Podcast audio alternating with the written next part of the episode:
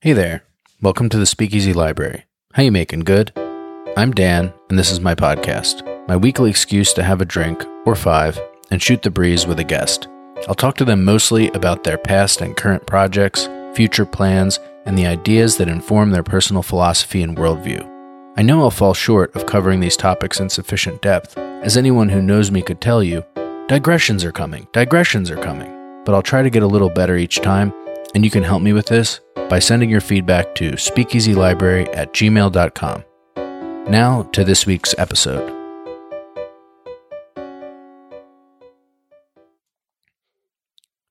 This week's guest is my friend Felipe Diaz.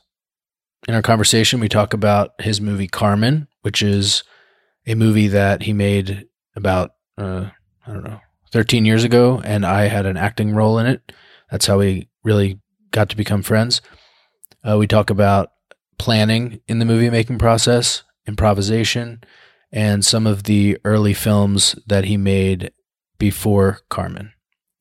The episode is coming out a day late because I uh, we talked for a long time and I had trouble figuring out what I wanted to keep in. I ended up deciding to stick pretty strictly to his experience filmmaking and even a fairly limited representation of that. We we don't talk uh, uh, at all about what he's done really since Carmen or how filmmaking factors into his uh, the work he does professionally. He does have a documentary that I believe will be screened at the Chicago Filmmakers okay, a film festival called The Spirit of Chicago 7 from the outside in from February 15th to 20 to the 21st. He has a mo- there's a documentary that he directed in there. It is called Touchy Sub- Subjects. And I suppose if you're in Chicago, you could check it out. Um, maybe it will be available elsewhere after the festival, or maybe it's somewhere online. As far as I know, it isn't as of now. But uh and i so i hope to have him on some other time and we'll talk more about some of the other aspects of his filmmaking and what he's worked on in more recent years etc follow the show on twitter at dan underscore sel pod. Follow the show on instagram at speakeasy library. Now for my conversation with felipe There's an idea in improv acting that's usually expressed as yes and, the idea being that to be a good improv partner is to add, to support the scheme and the story and one's fellow players. In some sense, you could think about it as being game. In other words, being willing to move forward with whatever you have, no matter how little, and make the best of it. Often, I can be like that in conversation. I'm willing to free associate and riff, no matter how esoteric, banal, or seemingly unrelated a point of conversation is. I'm game to assume its validity and play along. Give me even the slightest span of a frayed thread and I will pull on it. But when it comes to movies and a lot of art in general, especially poetry, not so much. I'm a tough customer. My half baked 10 cent theory. It might be that I'm intimidated by connotative gestures because they prod me to glimpse uncomfortable truths about myself and the world, but they don't tell me what to do about it. So the already troublesome task of facing reality honestly is compounded by the pressure to make the right decision. The lack of hard edges in art works both ways. It also allows me to rationalize my avoidance of it. One feels little pressure to make a coherent argument justifying their dismissal of a given work because most people don't even pretend to understand what a piece means. And after all, art is subjective, man. This week's guest is my friend Felipe Diaz. We met in Chicago in 2007 when, I when I got a part in one of his movies. We became good friends and have kept in touch ever since. From our conversation over the years and his resume, he's worked on over 30 commercials, mini docs, and narrative films. I know that film is important to him. I presume he's much less neurotic than I about the medium and I want to dig into that. Maybe, just maybe, I'll learn to stop worrying and love the film. Felipe, welcome to the Speakeasy Library. How you making? Good? Good. Okay. Good to hear. Good to hear. Um, I, I don't know. I hope that intro made sense I, to you on some level. It did. Um, it was. It was. It was uh, lovely. I, I, almost thought like we don't. We don't even need to keep talking. That was. Um, I was gonna just say it's funny. Um, because in that vein of like like films being so subjective and like I think I am I don't know. I think I am I don't know if I'm neurotic or not. I actually the movie that you were in, which you know I love, like it's one of my favorite memories. I mm-hmm. recently mm-hmm. set it to private actually like a couple weeks ago. Um which I guess maybe we can talk about why, but it it's funny because it, it was a it was a it was kind of a weird decision but it, it doesn't change my feelings about the movie but there were like certain reasons so the point being like it's um movies and how people feel about them and just art in general it is like a it's easy to not be thoughtful but it's also like a, it's a complex thing i feel like um, mm-hmm. that's what i kind of like about stuff like that and movies that i haven't made that like you know, there's a lot of movies that when they come out at the time, like they're not for that time, but then years later catch fire. And with just like I think almost every bit of culture, like um, it's fluid, it changes. We could, since you mentioned your movie, if, and also that's the way I met you. You could maybe start by talking uh, about that uh, in as much detail as you want. Kind of explain to people what it was, what the project was, and what you were trying to accomplish, and then maybe we can go uh, rewind way you know forward and kind of talk about how you got to that point. Yeah, that sounds like a lovely plan, man. So yeah, let's talk about so the project itself. It's called Carmen the movie, and really it was just like um, if you would say the synopsis is is if anybody's familiar with the computer game slash like I guess TV game show franchise of Carmen Sandiego, which was like a and also a cartoon where like it was a way to teach kids geography and and you were a detective and and there Carmen was the head of is the head of like a crime syndicate that steals um, monuments and like geographic landmarks and then you're chasing them across the globe and you have to answer geographic questions um, or no geography to be able to find them. Anyway we um and by we i mean like myself friends in college you um we made kind of like I would say an adult slapstick live action um, movie where Carmen came to my college and stole our Rockefeller Chapel, which is one of the landmarks, and um, there was like a collegiate detective person who kind of was like the, the the university dean's like personal like I guess detective and Gestapo and just kind of his bitch. Um, yeah and he had he got tasked with trying to like find Carmen Sandiego. It was a like a 50 minute movie, so it's like I guess I don't know what the technical definition of a feature is, but to this day it's the longest movie still I've I've made. Um, and the way that came about, I mean, that was if I rewind like a, a couple years before that, um, because I was a junior in college when when we made that. I, I think I came into college kind of like knowing like I want to make films, like I want to do that stuff, and I joined the film club, and um, I had done like tiny little things in high school, and I spent the first couple of years of college making some shorts, and I remember I think Carmen started as a joke in my dorm, like my RA, and we thought, oh, that'd be funny, like a funny skit, and long story short, I, I like was doing some other stuff uh, that those two years, like little shorts. And one of them I did for a class, and the teacher hated it so much because it was a really bad short, to be fair. But she like panned it so much um, that I just remember like walking home, uh, walking by Borders bookstore, it's like it's like 2005 ish or whatever, 2006 ish, just like angry and fired up, and I like got a, um, a book on on just like um, God, what do you call it? On storyboarding, on like planning your shots mm. and stuff like that. I read it. I worked at a summer camp that summer and just kind of got. I was like really inspired and really determined to make like a movie that actually was like a little bit more thought out. I wrote Carmen over that summer in that summer camp. Um, and then I came in basically to my junior year being like, grades will take care of themselves. Like my goal for this year is to make this movie by the end of the year.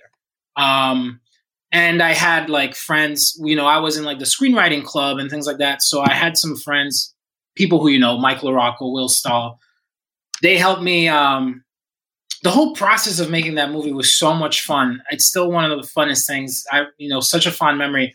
But I remember they'd come to my apartment, read over the script. We would kind of riff, uh, kind of like improve it, throw some jokes in there. And then I think probably like towards that winter, you know, like maybe halfway through the years when we started producing it, I made like a little production plan and um, even like got like a, a small grant. At the time, it felt huge of like 2000 bucks from the college to do it.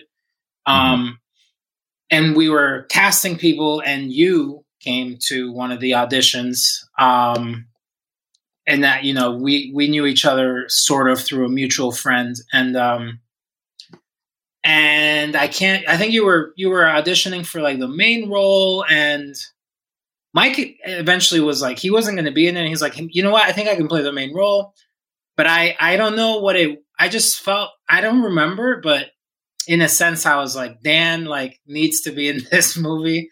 So you ended up playing like the the sidekick of the main character. You have, I mean, as far as screen time goes, I think you're probably the second biggest character in the thing. Maybe you and, and Daru's role.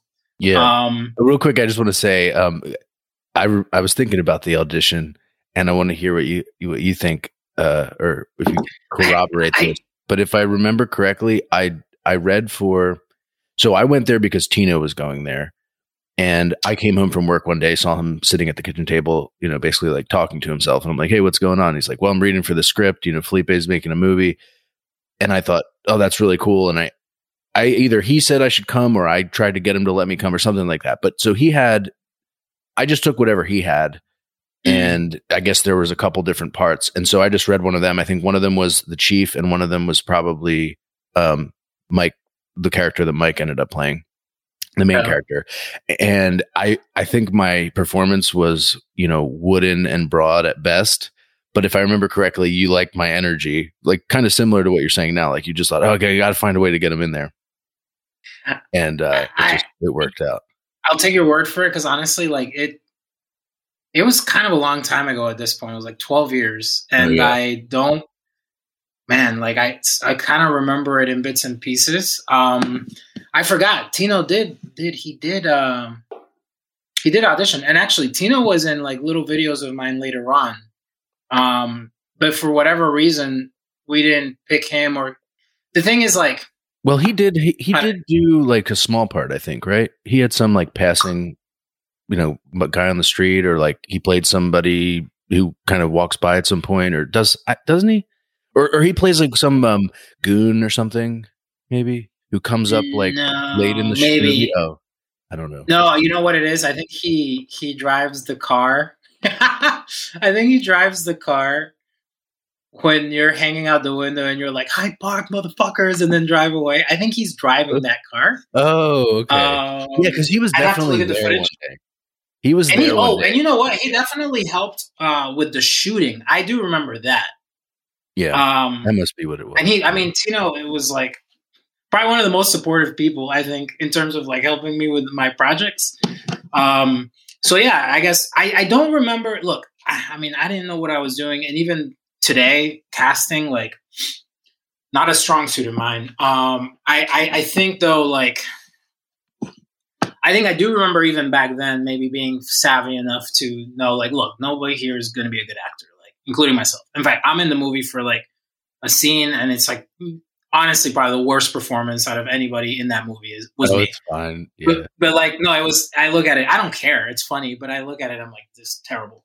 Uh, but so I think back then I was still like I was like savvy enough to know like, okay, in a sense, we're kind of casting people for um for like roles where like their personalities there's also already something about them that maybe like like you said it the energy i guess like transfers over so that it's kind of like even if they're kind of not really acting anything obviously the things they're saying you know are fictitious but like i guess in terms of mannerism and stuff like so like no one would have to step too far out of what they usually do. And then i think like if i'm being like as objective as possible about it i think maybe dan Sefik he played chief and yeah. like luke who played no i'm sorry luke played the chief and dan played Dan, Dan played uh, the, the the university president, President Zipper. Um, they, those were the two I think who I were like they probably like they they just like did theater and stuff and like they were a little bit and Dan I think today I think he works in music more than in theater but I mean he like took it he was like you could probably have asked him to like um maybe like you could have probably asked him to like work the craft a little more and he could have but I, I was kind of I already knew like we're and I honestly if I was casting a movie today, just given the resources that are still very low, I would um you kind of like yeah, you you and also like the look, you know, you you just kind of try to you're matching personalities and trying to put people in a position where like uh what whatever the energy they usually bring to life, you can maybe just help them amplify it or and especially if a movie like Carmen, which is like a comedy, you know, you can kind of like help them be like a more outrageous version of of of certain mannerisms and how they act. So like with with you and I, you know, I hope you don't take this personally, but it was like I love that Dan like because you have like eyes that are you have eyes that are like you know they get bright, you get like excited about an idea. So it's like mm-hmm. so Dan, I think for your the character you ended up playing is like someone kind of like gives off that idealistic vibe, but like, you know, rough around the edges and like, um, you know, like kind of stumbling through, um, kind of like we were drunk together a lot that year. So it's like, yeah, I kind of, I was like, man, Paige is like a good, you know, and I had a different revision of Paige. I remember of like more of like a, like a hard nosed kind of like serious. But when you came in, I don't know, something clicked and I was like, no, no, this is, this is a cool take on Paige and we're going to cast him for Paige. Um, and that was that. And if I may say so, like, I mean, you did a wonderful job. I, to this day, I'm like very happy with how that character came out and, and most characters. And like, um, the movie by objective standards is not a good movie, but I'm, I'm still very happy with how it came out. Yeah, it was sense. really and, and fun. It, and also, like, I showed it to some people and it got legitimate laughs. I mean, I knew people who, uh, said, "Oh, this is funny. I like this." You know? Yeah, I'm nodding my head because it, it did. Like it was like um you know, it definitely had its strengths and it was like paced fairly well. Like at least the scenes themselves, fairly well, not super well. Had some laughs. I mean, if you went to my college, I think I think that like because it almost was it almost unintentionally became like very very kind of niche. All a lot of the jokes were like in jokes for like my college and like people's frustration with it at the time and I, I think I, I find it very sad. Like one of the memories I have of screening it is a friend of mine being like, "Yeah, you know, I didn't know the movie was going to be about like, yeah, like this college," and like he was like fired up. He was like getting some anger out a little bit, like, you know, fuck Caps. Caps is the career placement department, uh, and we had like a joke about them, and like, so you, you know, I showed it to my high school friends, and they're like, "Yeah, it's kind of funny," but like, um so yeah, no, I, I guess in a sense, though, you asked me like, was it a jump? Mm-hmm. I think it was in that like, um, it was my first and honestly, even one of my only still because it's not like I've done. It was like very ambitious for. I mean, I I think the arrogance that of, of thinking I could do it. I needed to be like blindly arrogant at the time because, but I'm glad I did it in terms of I really learned how to plan a shoot and then like storyboarding and and being more thoughtful. Um, it was probably the first time I was thoughtful about um, designing scenes, uh, planning before shoots. I mean, like basic stuff that people will tell you, duh. But like, it was kind of the first time I um, I put that much thought into a movie, and, and I think that that part, um,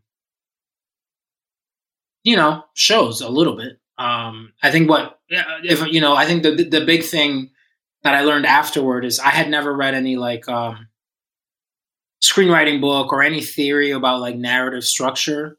So like you know, I did it the summer after making the movie, and immediately I look back, I'm like, oh yeah, there's parts where this movie drags a lot, and like, but I would say even just planning for shoots, having a storyboard, designing a scene, like that was a jump for sure. And it's honestly, I'm not sure I've learned that much more since then. I think I'm due for a project where I, um, because I think since then I've worked in a lot of documentary and it's a little different.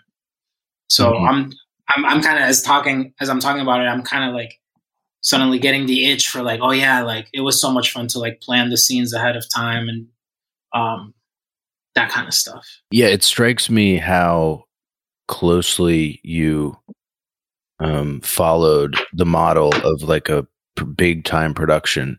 I mean, you probably more or less did everything they would do, you know, just like with casting and storyboarding and setting up scenes and lighting people and and it doesn't mean to say that the level of quality at all stages was Hollywood level, but it was probably it was like this, you know, great exercise where you were doing it like the right way. I know that if I were to ever make a movie with people, um, or ha- if I had done that in the past, you know, there might be times where I'm with, I'd be with friends and we'd say, "Oh, let's get the camera and mess around." it never would have occurred to us to like plan that much, you know, it, and casting would just be like, oh, I, I'll think about it for 10 seconds. That guy sounds like he might be good. Hey, can you come over? You know, and that's it. Um, and then maybe I would sort of work some things in at the end or like just uh, kind of after the fact, maybe talk about it as if it's more planned than it really is or something like that. But I thought it was, yeah, it was very evident that you, that a lot of planning went into it. And for me, that made it extra fun. Uh, it was like, I, I, I sometimes really like, uh, kind of, I like big, I don't know, like any sort of production or collaboration where there's, um, especially when it's done DIY and, uh, it, you know, it really felt like, oh man, we got something going on here and everybody's on board. And, uh, you know, there was a, there was a, I mean, it wasn't a huge crew or huge team, but there was a good eight or 10 people who were pretty consistently involved and all doing their thing. And just kind of cool that everybody came together to do it. And it's not like it was for a grade or anyone was paying them or anything like that. But yeah, that was, that was, uh, yeah, it definitely struck me how I bet you that a lot of people make movies and they're not as diligent about following the process as you were.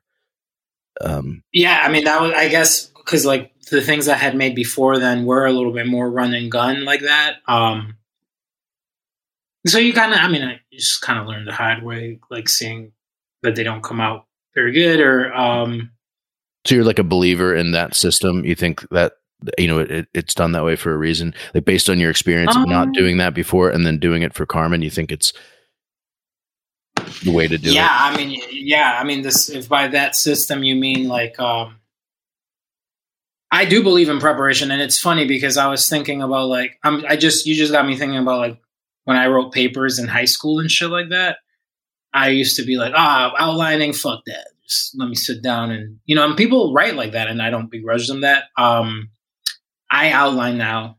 Uh, I do. I, I believe. I guess because it makes it less daunting, and that's the thing with film.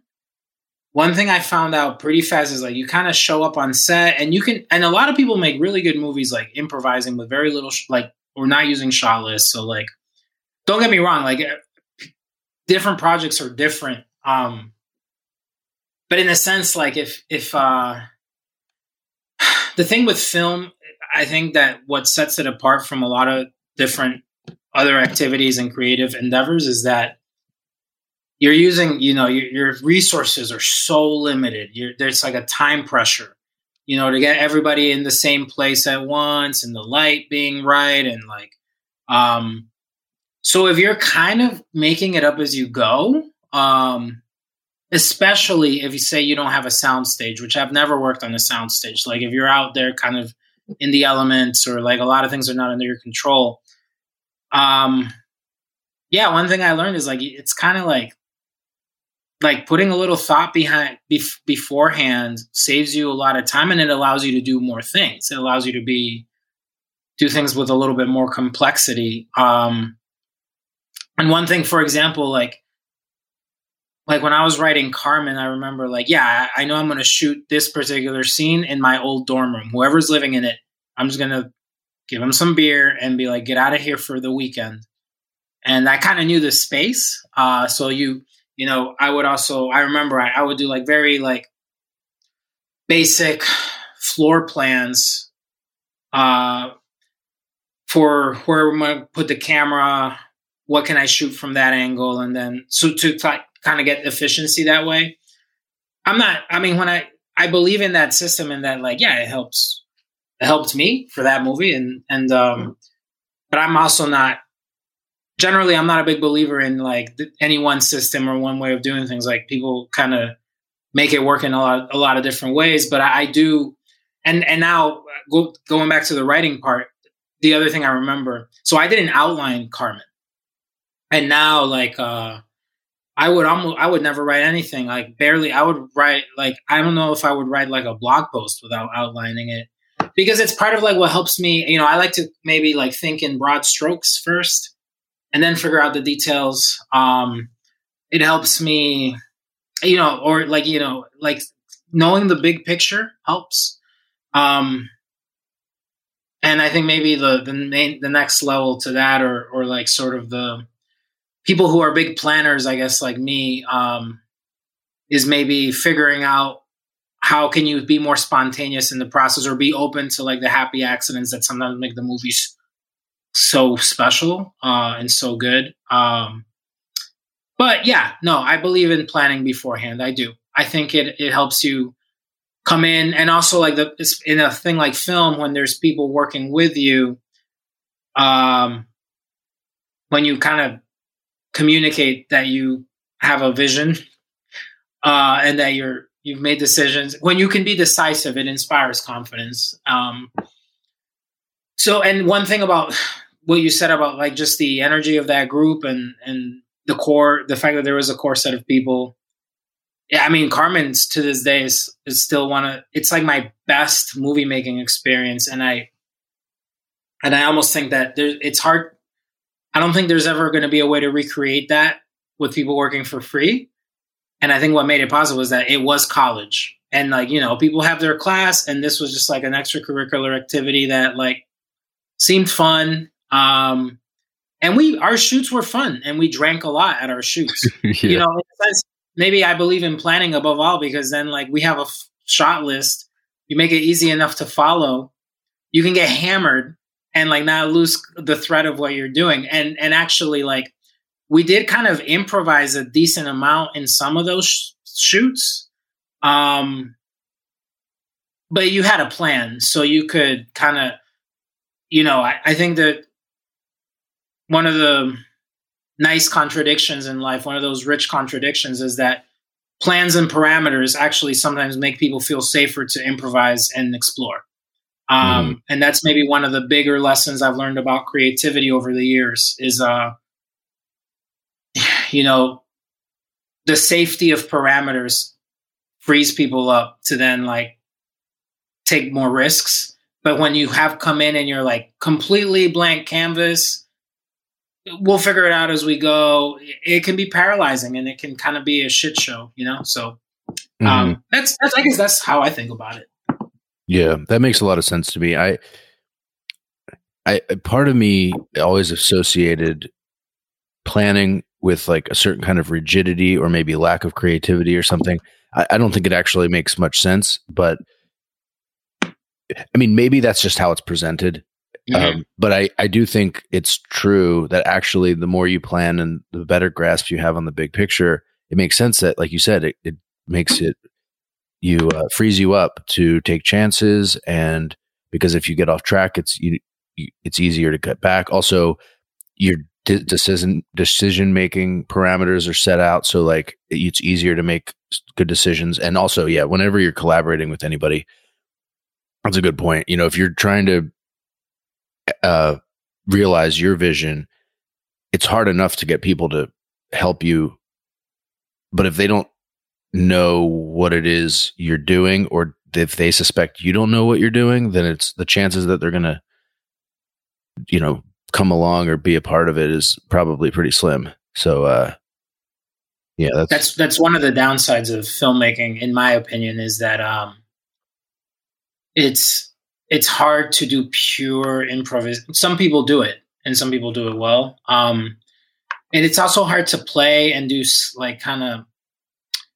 So, for example, like if you think about illustration, drawing, writing, uh, music, stuff that you can kind of do by yourself, you don't need anybody's help. Um, then you can i think i think you can be more spontaneous and and i think one thing that i've been trying to figure out lately i don't have a good solution for yet is like how can i like routinely practice filmmaking in a way that's more experimental and sketch like like just for learning um and goofing around so like i think the closest i've gotten to is like um you know my spouse and i we we go every couple weeks um, we go out and do photography, right? And to me, like that's kind of like, oh, you can be spontaneous. We don't have a plan. We don't make a shot list. We don't. We just walk around and take pictures and goof around. And like, it's hard to goof around. It's hard to goof around with film stuff. I mean, I'm. I guess people do, and maybe some of the better filmmakers, honestly, who are much better than me, like maybe routinely goof around with a camera or or whatever it is uh, but that's one of the things like um, that I see right now is, a little bit of a, the downside of with because filmmaking is such a logistical undertaking, uh, and you need a lot of people, and you can't really do it by yourself um, for the most part.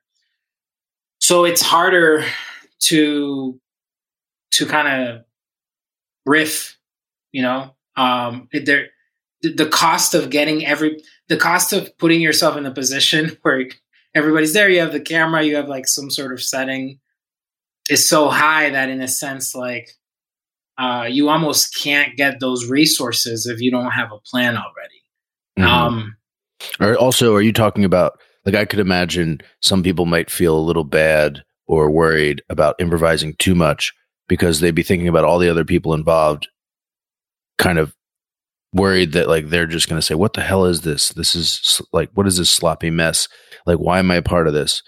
Like are you kidding me here? Like come on like we're losing sunlight. Like we got to hurry up. Like stop goofing around kind of thing. Um yeah that part i don't know but sure. I mean i don't know yeah. if actors worry about that and like actors love to improv and honestly like i i think it's fun when actors improvise um and they if they know the story like you know see what happens uh but i'm talking about like you know like if I was helping out on someone's this is maybe just me being mentally rigid, but if I'm helping out on someone's shoot, for example, and if they were to come in and say, All right, like how do you how do you think we should shoot this? Like what angle? Like how many shots? I in my mind I'd be like, wait, you haven't thought even like broadly about it? I would be like, oh my God, this is gonna you know, I'd be like, I don't know how this I mean, I'd be like, fuck it, let's do it, but like I don't know how this is gonna turn out. Like, um and I don't know, maybe that's just me being mentally rigid. Where, but so maybe there is, the, I, and honestly, to answer your question more directly, I don't just think that that's the thing. Like people will probably, certainly in bigger shoots too, which I haven't been a huge part of, but like I've helped out here and there through the years. Oh, like the I, the electric, the lighting, I will bitch you out. Like improvising for them, because every time you're like, oh, you know what? Maybe let's just shoot this from the other angle that means you're moving lights, you're moving shit. So like, no, they would not. No, they. I don't. I don't even whether you feel bad or not. I think they'd probably rip your face off. Which is that's what I'm saying. Like like those like decisions of like um those spontaneous decisions of you know what you know like here I just let's define it. The the freedom to change your mind and go like 180 on the direction you were going you can do it in in other forms of creativity, but in filmmaking, those changes of mind come with huge costs of time, So so it's it you kind of like do need to come in with a plan, and I think that's why like you know storyboarding, which I actually don't do nearly enough of, but storyboarding. What was actually kind of fun. I don't quite remember how I worked out with Carmen, but like I would just, and I'm talking, you know, don't picture like nice illustrations here. I'm, these were like stick figure things, but you know, it, it was cool to like one thing that was eye opening to me, and probably to someone else would be super obvious, but like I'd like sketch out a scene and almost like I'm making a like a comic book kind of thing. And then I just kind of you know, and you can look at it and you'd be like, hey, um, hmm, I don't know, maybe there's something off here, or like maybe there's a more exciting angle, and you can do the edit on the on the sketch pad, so you're not doing it on the set, and then it means you're moving lights and you're losing time and all that stuff. So there's this like pressure of limited time, limited resources that makes it um, more costly to improvise. I will say this. I'll I guess I'll plug a. I was going to plug a movie, but now I can't even. Oh no, yeah, it's called a uh, Broken Nose, Broken Nose and Empty Pockets or something. It's a movie that came out last year. Um, and it's like a documentary. People think maybe it's like unclear if it's documentary or stage or it's kind of like a hybrid. But that movie was like fully, as far as I can tell, it was like almost fully improvised. It was like a, but but it was kind of designed for that. So it's like one set. It, it all took place. It the premises of it of it is that it's like patrons, locals at a bar, regulars at a bar, on the night this bar is closing, so they're it's on the last day and night that the bar is there. So uh, I was reading about this. It's a really good movie, by the way. I think you'd like it too. Um, nice. But but the you know you you you I think I think they the way they shot that was like over maybe 18 hours or so. And they just kind of probably designed like different prompts and improv games and then just kind of let it rip. And then people were like drinking and shit and like so but they designed i imagine they designed those shoots around the ability to improvise you know? And so they kind of and i think the doc whether it's truly a documentary or just has that aesthetic like that goes that's a decision that allows you to do that as well because oh okay the camera gets in or the light's not perfect. No one cares right?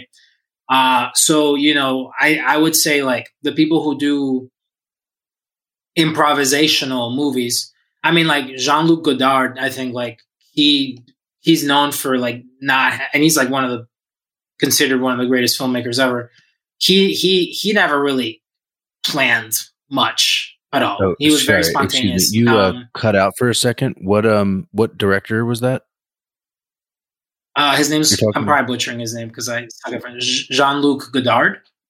Oh, okay. Um, I've heard of him. So I guess like I, I I've read reading a little about him. Like he didn't really plan shit very much.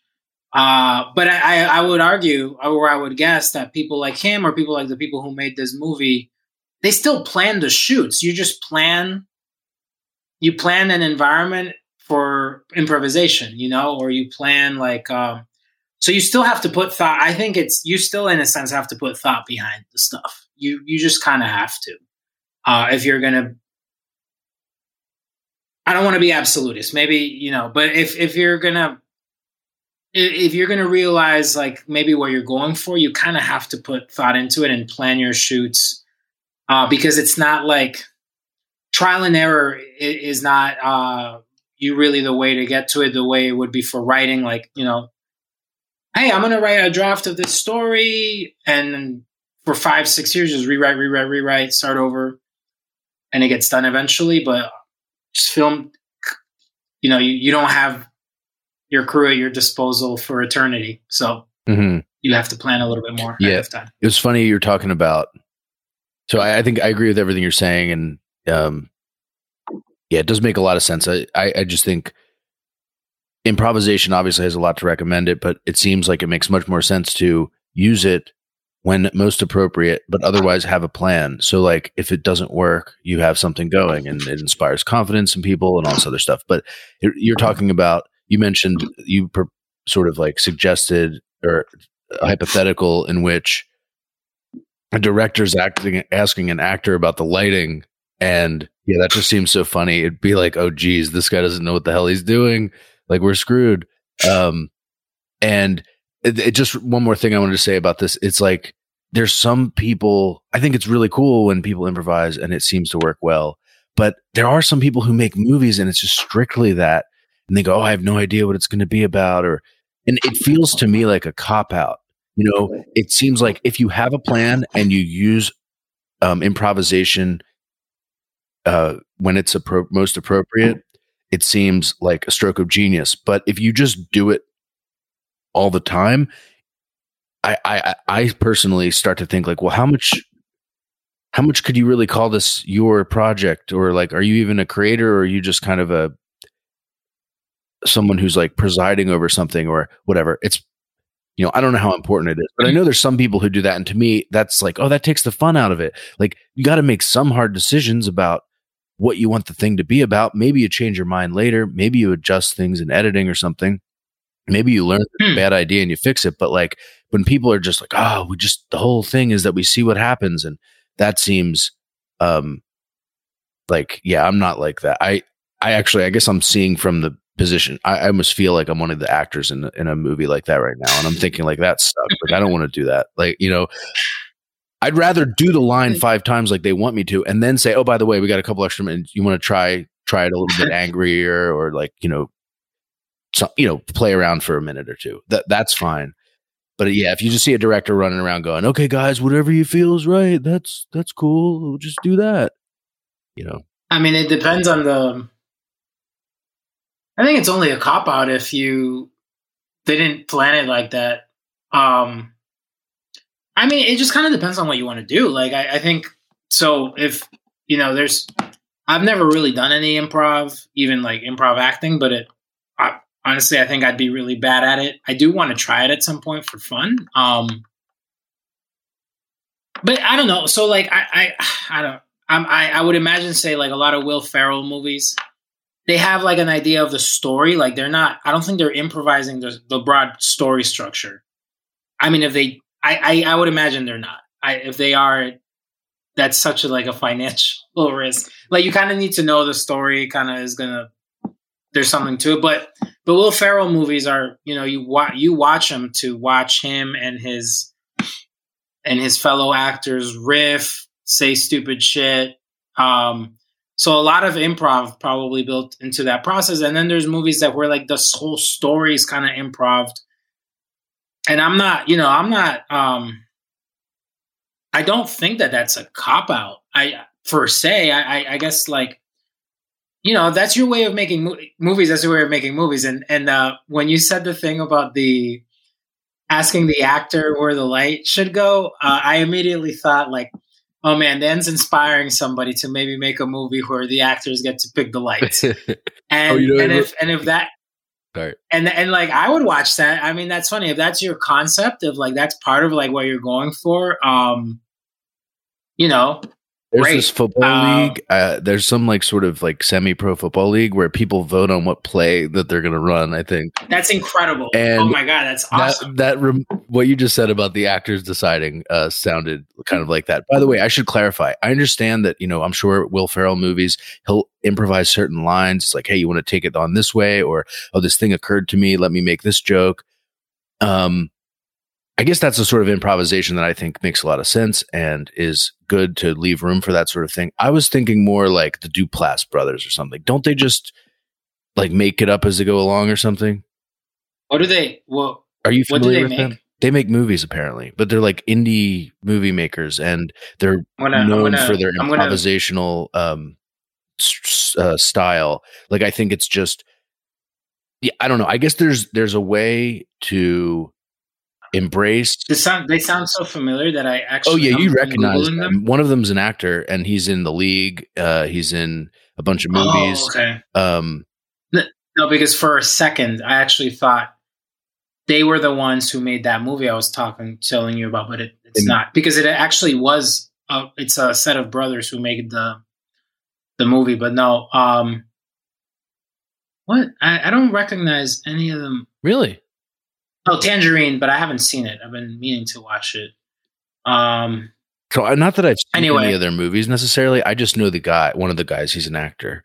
He's a pretty famous yeah. actor. I've seen him in some stuff. Um, and uh, but yeah, I just heard. I guess there's a you know, and then we can move past this because I know I'm like beating Mhm. at this point No. over the head. Um, uh, I guess there's a way to say, here's our plan, and this is how you know we're familiar with the realities of shooting and um, the possibility that we might not have the best idea right here. So we're going to be just flexible enough to allow a better solution to kind of creep into the process and, and exert itself. And then we'll use it and we'll keep our eye open for it when it comes and we'll grab it. Like that's, whoa, that we used improvisation to make our product better, improve the whole thing.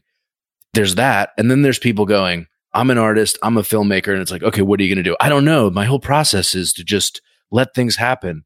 You know, like to me, I'm saying, well, Mm. I don't know. Maybe you can't put your whole name on that. You know, like maybe, eh, like, are you really doing anything here? You know, it's funny though because if the the second example you gave me, I would be like, okay, yeah, okay, that's your process. Whereas like someone being like, you know, I don't know if this is the best idea or not, so I'm gonna kind of let the improv maybe do the. That's what I consider more a little bit more of a cop out. If you know, of course, but of course, like then let me be clear, like we um.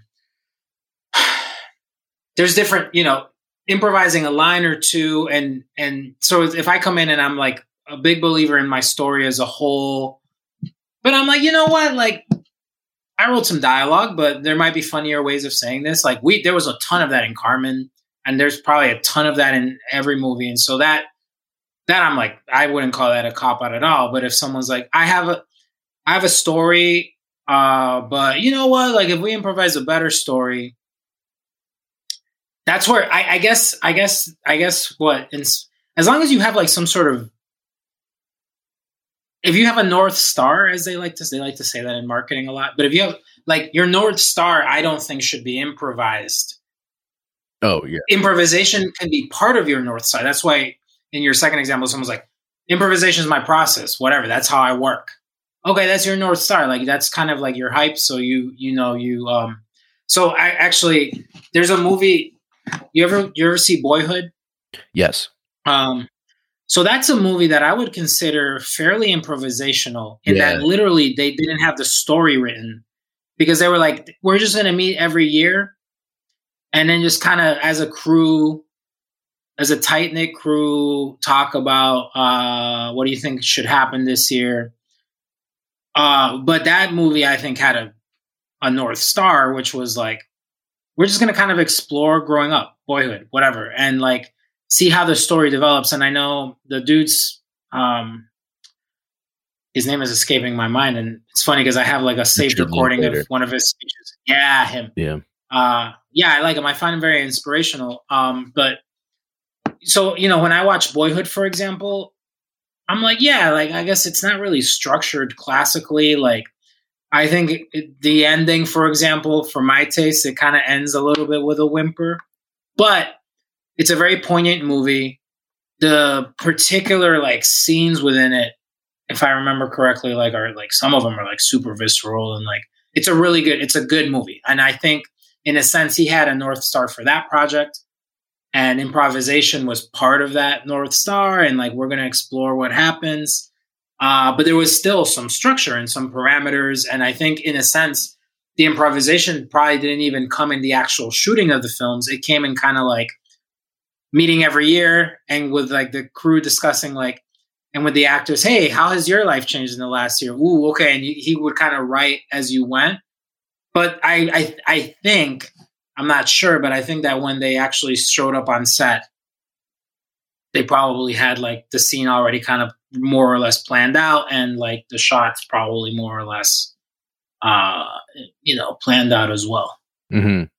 Yeah. I, I yeah, and, and I think in a sense like the when you when you go for an aesthetic that's a little bit less high production value and and actually I think audiences are much more accepting of that these days then you have more freedom to like you know goof around and see what happens and um and you can design your production to to be able to to be more experimental and spontaneous in the moment and and that idea is kind of exciting to me as well i don't know if i'll ever do a project quite like that because it kind of runs against the grain of my personality but if anything, because of that, it might be good for me to try at some point, right? Um, so I guess the other thing is improvisation, like um, the way the media landscape, I guess, is changing. Like improvisation is much more possible and, and being experimental. So when when you ask me like, do I believe in the system of planning on stuff? I think for sure, like when you think about movies like in the classical sense and like studios and um, having having a story and um, just having a lot of stuff on your set, you know, then yeah, you need to. Werner Herzog probably plans. He plans a little. No, but even he still plans. But I know he plans less. But Werner Herzog is very disciplined in keeping his crews really small, his budget really tight. Um, and he uh, then in a sense he also plans you plan ahead so that you can have give yourself that freedom to improvise later on um, i'm gonna get a drink uh, real quick i was gonna go for it. You know what? I'm gonna serve myself the rest of this cheap beer.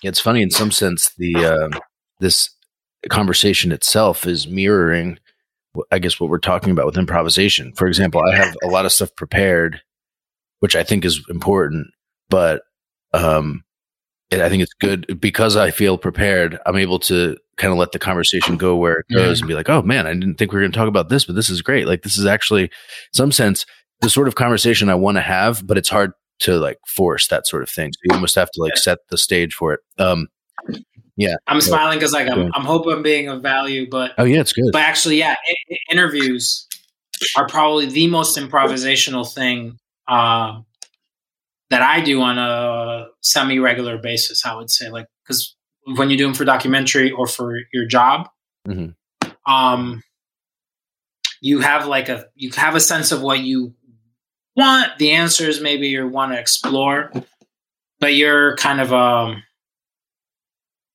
so as you're saying like kind of having a sense of what you want helps you realize like okay i can kind of like let this person go on this tangent uh or you know what i kind of maybe i'm going to corral them away from that for um but it, it's it's uh but it's highly improvisational. And it's um and I would say that acting generally, like that's one thing maybe I learned um, I took some acting classes. Acting is even the acting that's not improv is still highly improvisational. Like I think like good actors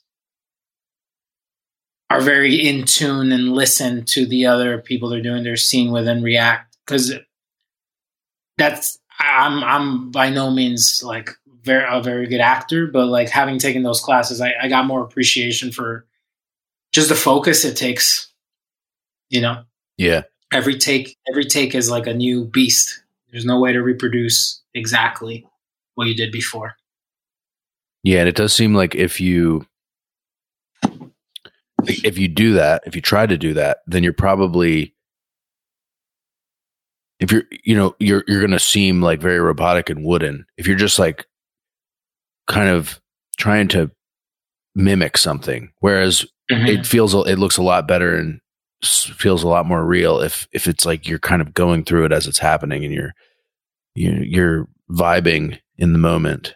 Um, mm-hmm, mm-hmm. But yeah, yeah, I think it's really hard. The whole thing, people talk about acting as like transformation and stuff, and I, I know there's different kinds of actors, but the, I think the basic fundamental thing uh, is just to read lines that your brain didn't come up with. Like somebody's telling you to say this and make people believe that you're you're that person saying it. It's not really, you know, um, that's why there's a lot of actors who I think are thought of to be really good actors, but they seem to play the same character every time. They're they're just them being themselves. But what makes them good actors is they can just they're reading the lines like it sounds like they came up with it, and that's really hard to do. Um, it's hard to not sound like you're reading off of something or that you're reading it from memory yeah. or something.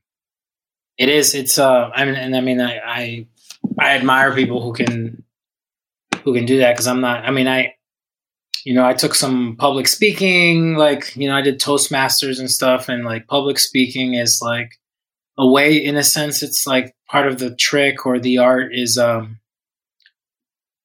I, I don't enjoy speeches when people, it's obvious people are reading, you know, I, and I think like there's probably something like human nature about that where it's like, yeah, if you're reading it, like how sincere are you being? Like, even if you, even if that's an irrational thought, like that's kind of like the subconscious. Um, so I think what's fun about public speaking is is um, giving prepared remarks, but making it seem spontaneous. Um, and and I'm good at that for public speaking, but I, I'm not very good at it when I try to act. And I and I actually have never quite explored maybe what's the difference. Um, or maybe I'm more self conscious. I, I don't know exactly, but like, um, but yeah, it's it's a whole kind of craft unto itself, and and you should have an actor on your show to explore that because I'm not going to be of use in in that oh, particular yeah. department.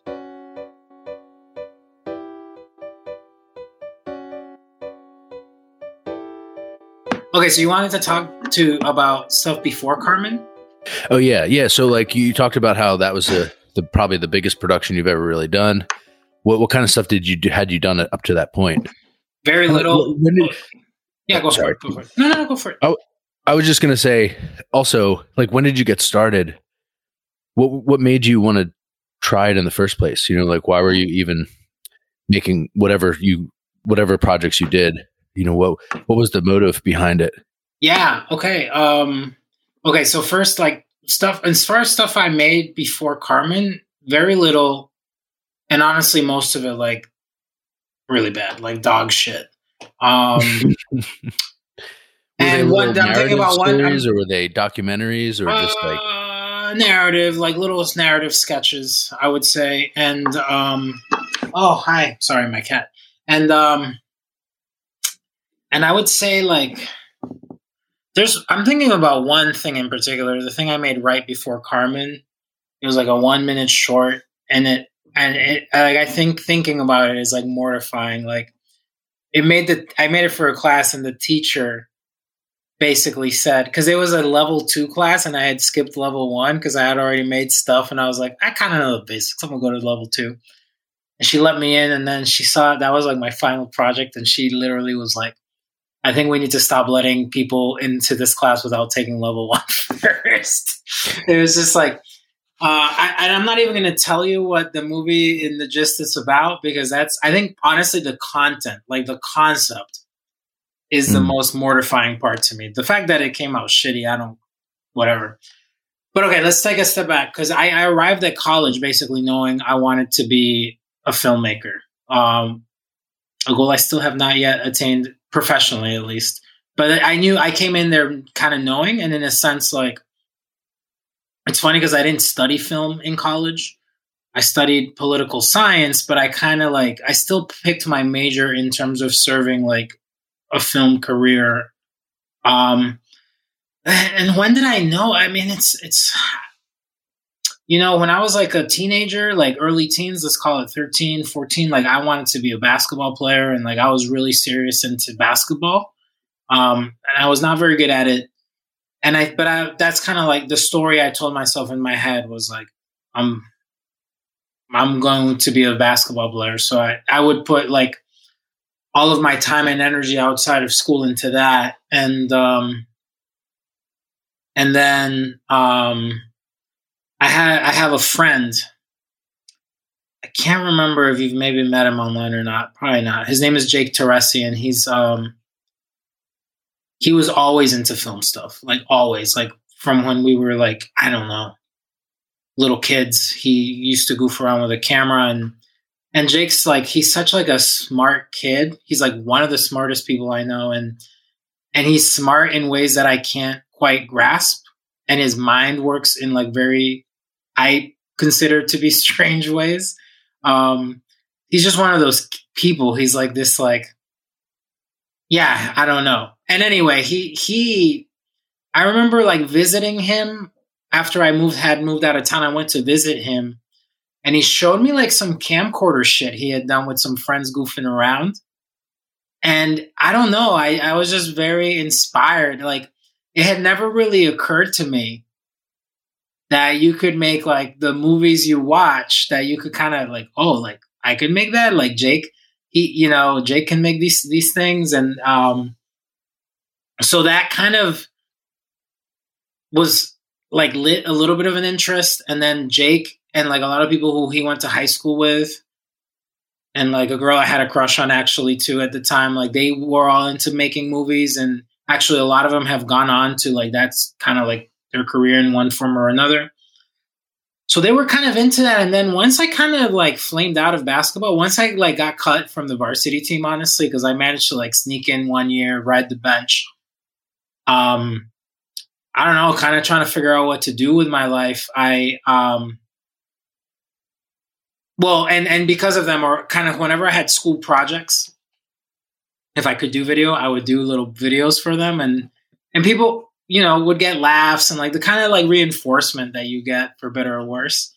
Um, and I would, I remember, I would not edit them or anything. I didn't know, I didn't even know about editing. I would just mm-hmm. literally film everything in order on the camcorder, and then plug the camcorder into a VHS and kind of like like hit record. It was like, you know, um, but I just remember I would have so much fun doing it. And then once kind of like once basketball wasn't a thing, once I had to kind of figure out like what's gonna sort of be like my passion not in school, um, I kind of just latched on to that. And um but honestly, Carmen, Carmen was the moment, honestly. Like I remember one of my most vivid memories is sitting in the yard of in front of Rockefeller Chapel with you guys doing the the scenes like with Chief and swearing at each other in the car. I remember we were having Choli's pizza, like taking a break. And I just mm-hmm. remember like feeling so happy, like so profoundly happy in a way I had never felt before in my life. That I was like, yeah, this, I kind of like just want to. This is kind of one of the stuff I want to be doing. Um, but but um, in high school, my high school had like a little TV production room in it. We were like, we were in one of those affluent school districts. So they, they had uh, the, on the public access channel, they had, um, they had a, ch- they had a channel that was public access for the town that came from the high school and people would do their, you know, fun little shows, dumb little shows. There was this one guy, I forgot his name now, but he made like a little feature length movie called The Manilow Men it was like Charlie's Angels, but about Barry Manilow, and every every scene was uh cut to a Manilow song. Super funny, like it was it was like a high school thing, but it was funny. And I watched that like on repeat like all summer because it would like play on a loop or like you know the the public access channels usually have a loop of content, and I would like try to catch that like every couple hours. Like I love that movie, and um so I, I thought, okay, I just got cut from this team. I'm about to be a senior uh, or whatever. Like, um, I'm going to sign up for the internship to do the TV stuff. Like, I wanted to like have a show and goof off. And then our our our budget, like the the school budget or whatever, the state education budget, like the slash. So they actually did not. I can't remember, but they didn't allow us to actually have a feed into or, or have a show and by us, I mean like there was a teacher who used to oversee the shows and stuff. But I was like, okay, well, I already signed up for this, so let's just kind of let's make what was quote unquote what was called the senior documentary. I don't know if other high schools do that kind of stuff, but like every year someone would make a senior documentary, which was like a video they would show at like the variety show end of year, and people would cry, and it was mostly like pictures. It was mostly a mm-hmm. slideshow. But I was like, let's fucking make this into an actual documentary movie. And it became like a little sketch thing. And uh and I had seen like uh Aquafina commercial where people were at a bar scene pretending they were drinking beer, but it was Aquafina, but it was like a German bar scene. And I was like, we're gonna do that with uh cafeteria milk. And like I just like bought a whole shitload, like crate loads of our cafeteria milk. And after school had every my goal was to have every senior in this little like skit, I guess, music video. I don't know what you want to call it. of this song, like a drinking song, and people were like toasting with milk, just throwing milk at each other. That was highly improvisational. Cool. Yeah, no, it's actually I, I should find it. It's not online. I should throw it online. It was a fun.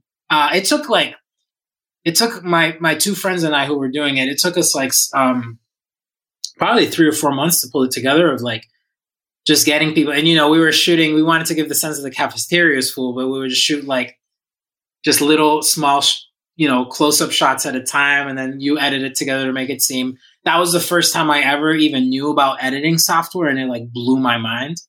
Um, mm. So that little experience of making that and like having people be so into it, that's kind of like, I guess it, it, it, sort of, to be completely honest, it sort of, my, my thinking at time was like, oh, this is something that like, it's getting me appreciation and something like I'm actually maybe good at as opposed to basketball. So I'm going to do this to get like, basically like to be like, get social respect and like do something mm-hmm. with my life.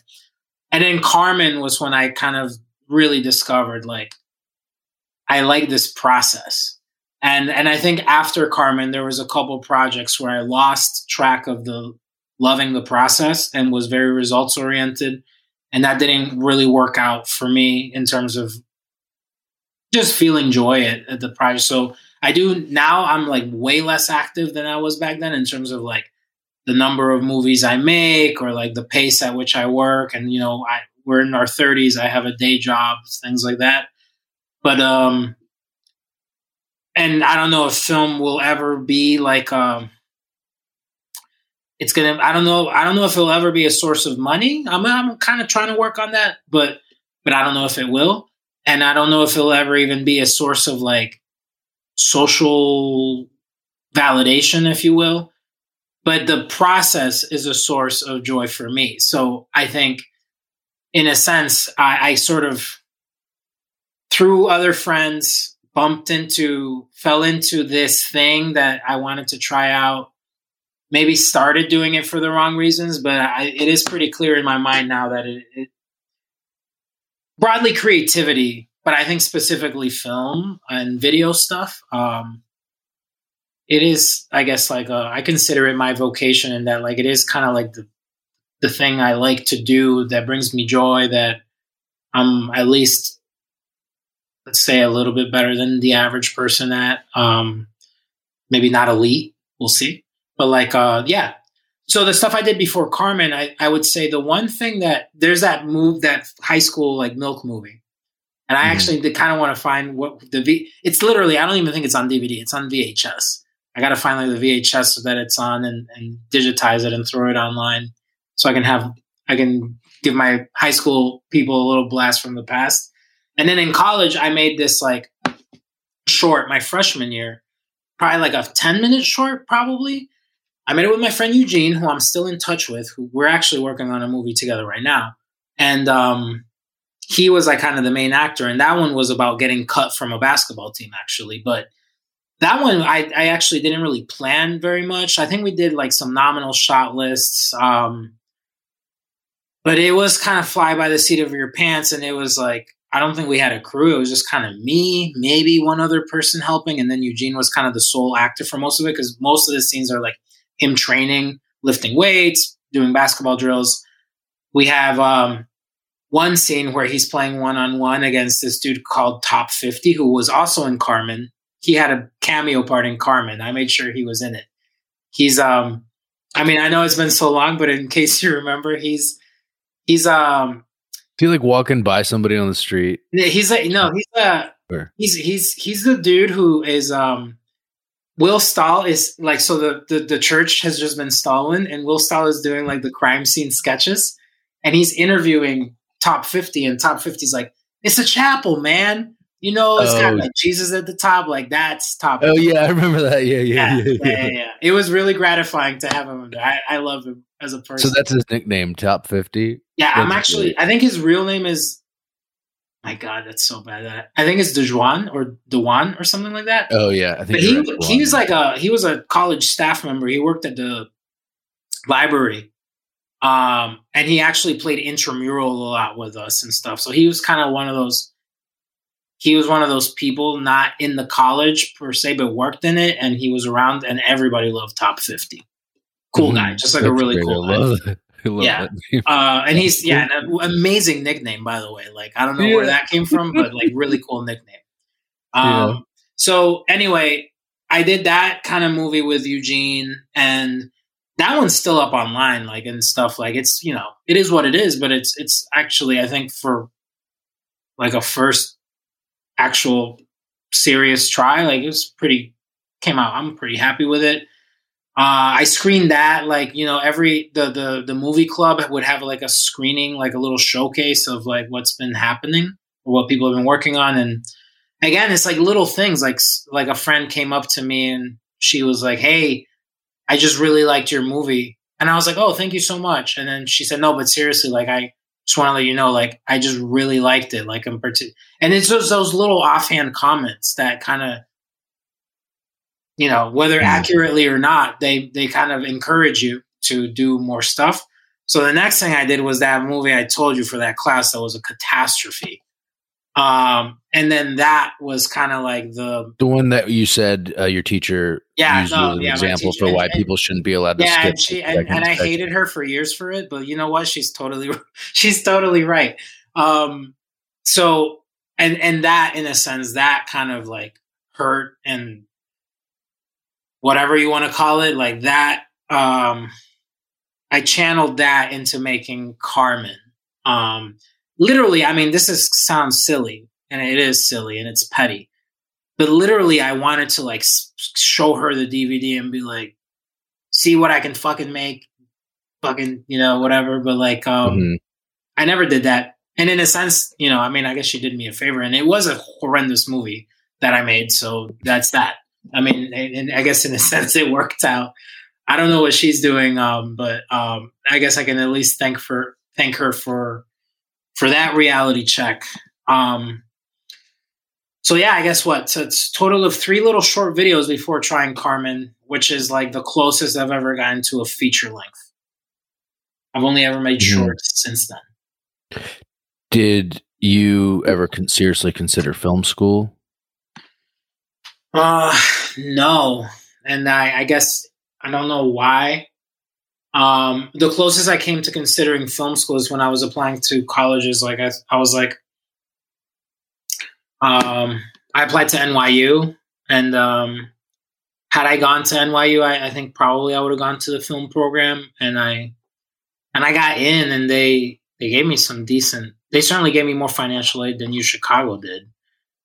Mhm. Uh, but I, you know, I was not very intentional about. I've only become intentional, honestly, about career and jobs within the last like year. So back then, I was applying to schools for the dumbest reasons, and like, I chose U Chicago. Literally, I think literally because of like a marketing thing they sent me, like a like a pamphlet. Like I got good vibes from it. I chose it without ever visiting, uh, and I visited NYU. I didn't even go on an official visit. I just was in New York and I kind of went to see the campus. And I remember thinking, like, I'm not getting good vibes. There's no real, ca- it's like you're kind of just in the city. There's no, I, I had a sense, and I probably was right, that you, you probably wouldn't have much of a sense of community. Um, so I kind of decided not to do it. Had I gone to NYU, I think I would have studied film. U Chicago, has like film programs that are very like theory like you, you kind of can learn to be like a really good film critic i guess. Uh, that's what like michael Rocco he studied film there or film Oh. studies. They don't even call it film product it's film studies. Uh, and so at u chicago what i did is like i i, I was going to major in english i changed to poli sci and then but i knew I, I i minored in visual art because that's where the video classes were. Um and as a result of that minor you know, I painted and you know had to take other types of I guess art classes, which I'm really glad I, I got exposed to that. But no, I, I guess I never did consider film school. Certainly as an undergrad, and then afterward, you know, some people do it after college, and the amount of student debt I have make I, I basically just shut myself to the idea, and um, yeah, for better or worse, I mean the advantages of film school I hear are networking. it's the same pe- reason people go to business school and shell out that money for that, right? Like Mhm. you you have a network. Certainly, I mean it's it forces you to get some reps under your belt and have some projects and get you know kind of. But I I kind of though I always rationalize to myself.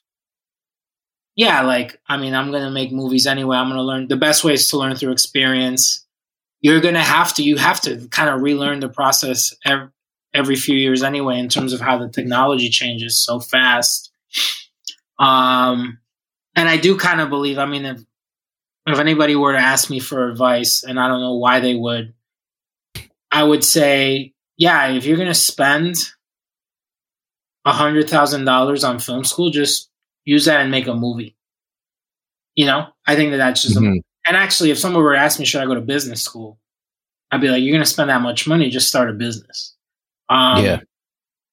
Nothing against people who went to business school. It's just like, um, because there's other grad school, you know, there's grad school things where like they or programs where they kind of pay you, you know, because they know you, you're not going to make any money from it and stuff. But I, I do. I mean, student debt is such a handcuff. Um, that I mean, I don't, I, you know, it's funny. I work kind of. I mean, I work in business right now. I work in marketing, and I do not. Uh, I I'm glad. I'm brazenly glad I didn't go to business school. Honestly, I think people come out of there kind of the way they think. I think it's actually it's probably useful for actual business, which I don't do, but it's it's a little rigid. And and but you know what's super rigid is your decision making possibilities when you have hundreds of thousands of dollars of debt. And then if you go to film school and you come out with that debt, I, I guess I would say if your parents can pay for it or if you have the money lying around, then yes, it's probably like super valuable experience. And part of me not going to film school is probably my own hangups too. Um, let's be real about that. Uh, like, you know, insecurities or whatever. But like, but with all that said, like, you're going to come out of film school with all that debt and film isn't exactly like the most, the easiest career to turn into immediate income, right? Unless you're going to work in like a studio system and then like, you know, not everybody wants to work in that system and they're, you know, that, that, that becomes, um, you know, I guess for people who really want to make movies of their own, the studio system is, is, uh, you spend years kind of in very limited roles. Um, I hear. So, so yeah, I mean, the really long answer to your question, I never seriously considered it, and I don't really know if it was a good decision or not not to go. Um, but I think it's one of those things where people you there are cases where people really do make it work without going to film school, which is not, for example, like if you want to be a doctor, you better go to med school, right? You can't just like Mhm. teach yourself that stuff. It's, um, so, so that's how I sleep at night about that decision. And I, I do think, like, in a sense, honestly, the way I've changed and like how my ambitions have changed and like the kind of movies I want to be making, I don't even know if film school would have been worth the investment. Um, whereas, like, if I wanted to work in the studio system or like make, you know, if I want to make like, um, you know, movies with Tom Hanks in it, or or let's just call it. If I want to make big budget movies, then I think yeah, I think maybe film school helps you. If, I want to be like George Lucas or somebody somebody like that, then um, film school at the very least from the networking aspect would help. And and um, and I'm pretty sure you know I, I imagine film schools really kind of teach you a lot about Hollywood and the system, right, and how to navigate that and that seems like it's very valuable. So I guess it depends on your on your on on what your film career that you have in mind looks like because saying you want to be a filmmaker actually can that can take very many form a lot of different forms, you know. That's it for this week's episode of the Speakeasy Library. Follow the show on Twitter at Dan underscore SEL pod and on Instagram at Speakeasy Library. Send your feedback to speakeasylibrary at gmail.com. Subscribe, rate, and review the show on whichever app you use to listen. Thanks for listening.